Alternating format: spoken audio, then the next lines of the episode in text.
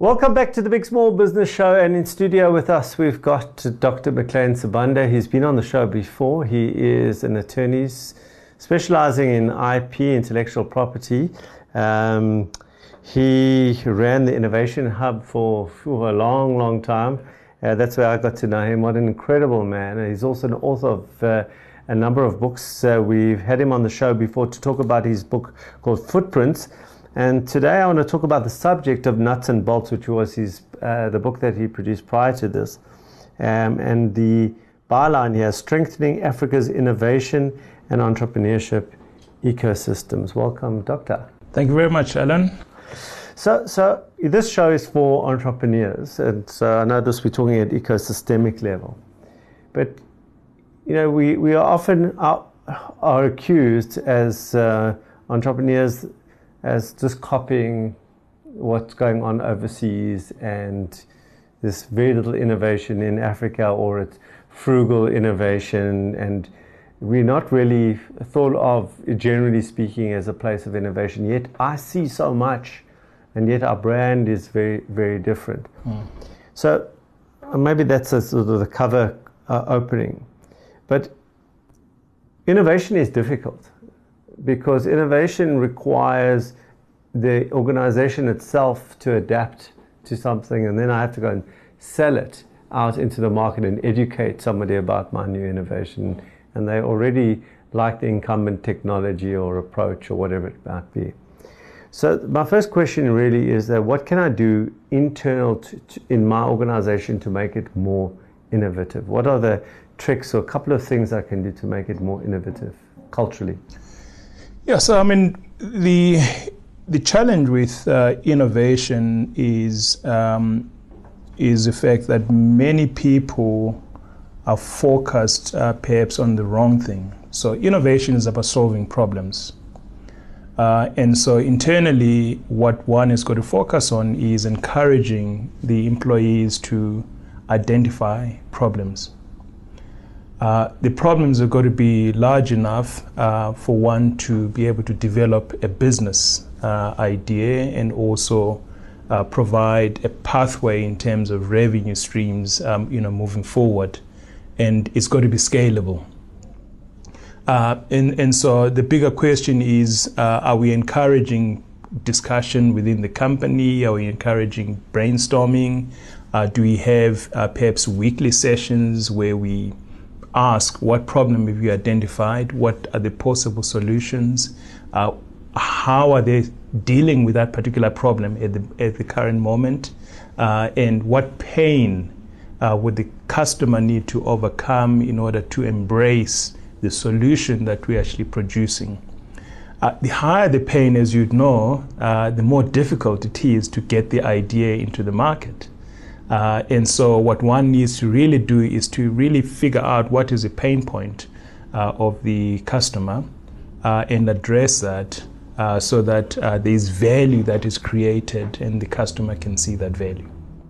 Yeah, so, so moving there, I mean, I just hear maybe this is an inappropriate time to to come clean, but I, I was I was one of probably the last people in the in the world to be using a Filofax and then probably one of the last people in the world to be using a BlackBerry.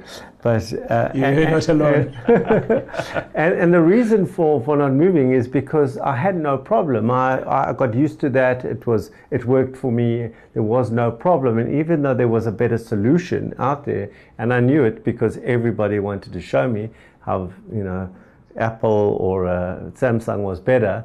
Um, but I had no problem. So to move, there was no incentive to move. Well, you're not a customer for those uh, initial innovations. Uh, so they were first movers. Yeah. There were other people that were able to uh, to embrace it. I mean, I remember I struggled just getting off a BlackBerry. Mm. Um, and when I had to move from a BlackBerry to a Samsung, it was actually quite difficult. Once I moved, yeah. I realized, wow, this is what I'm missing. Yeah. Uh, and so I think, you know, and this is the thing about, uh, I think, entrepreneurs building businesses is the fact that you're not going to address every customer's needs. You have to figure out where you start Uh, and where you start is going to be a sizable market, but also you have to look into the future. Uh, what are the trends likely to be? Uh, and I think we can sit here and talk about BlackBerry, Nokia. Where are they today? Mm. Yeah. Yeah, and, and that and, and, and we might be saying that about Apple and, and Samsung, you know, in a couple of years' time.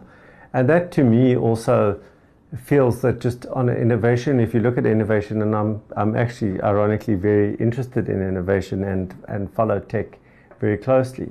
But what it feels like for me is it's a it's a like the space race or the arms race is that it's like it's everyone is just going forward, and as soon as you know you've got this this uh, technology where you can squeeze technology that Apple patents, then Samsung comes around and finds a way around that, and, and everyone's got it, and that becomes the new standard.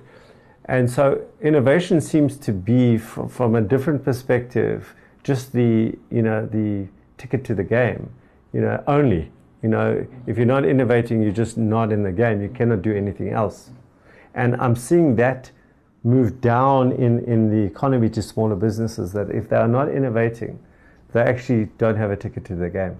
No, I mean, absolutely. Because if you're not innovating, it means that those that are innovating are taking your market. Uh, there is always a problem that a client is has with your with whatever solution you're providing, and hence it's important uh, for entrepreneurs to spend a lot of time talking to their clients, the target market, uh, to be sure that the problem that they're solving is really a problem.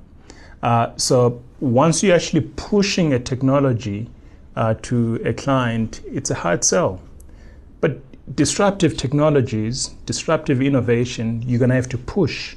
Uh, it's the same thing. Many people didn't know that they needed an iPhone, mm. right?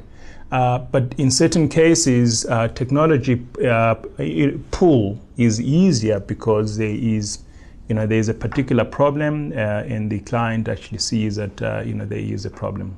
We've got less than a minute left, and it may be a tough question in, in the fact that if I go too far and I innovate too far, and then somebody just copies me, and I'm a small guy, what what what do I have at my disposal to protect myself? And that's a disincentive to innovate. Well, the first question that one would need to ask is, do you have a patent? Uh, and if the answer is yes, uh, then you go and buy that product and just make sure that indeed they have copied you. Mm-hmm. Uh, because a patent is quite specific. You look at the, what is called the claims, uh, and you need to make sure that the product that you think they've copied falls within what, whatever is called the claims.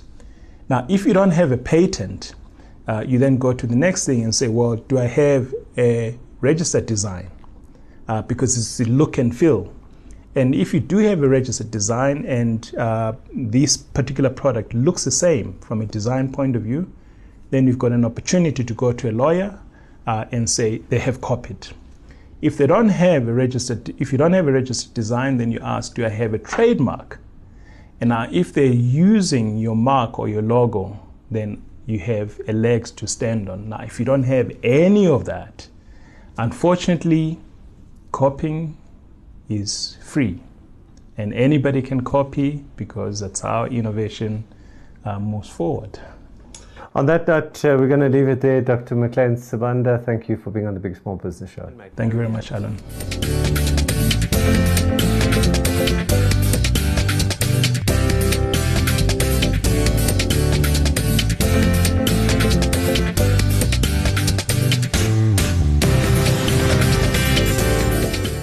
The Big Small Business Show was proudly brought to you by SAICA. Choose a difference maker, choose a chartered accountant.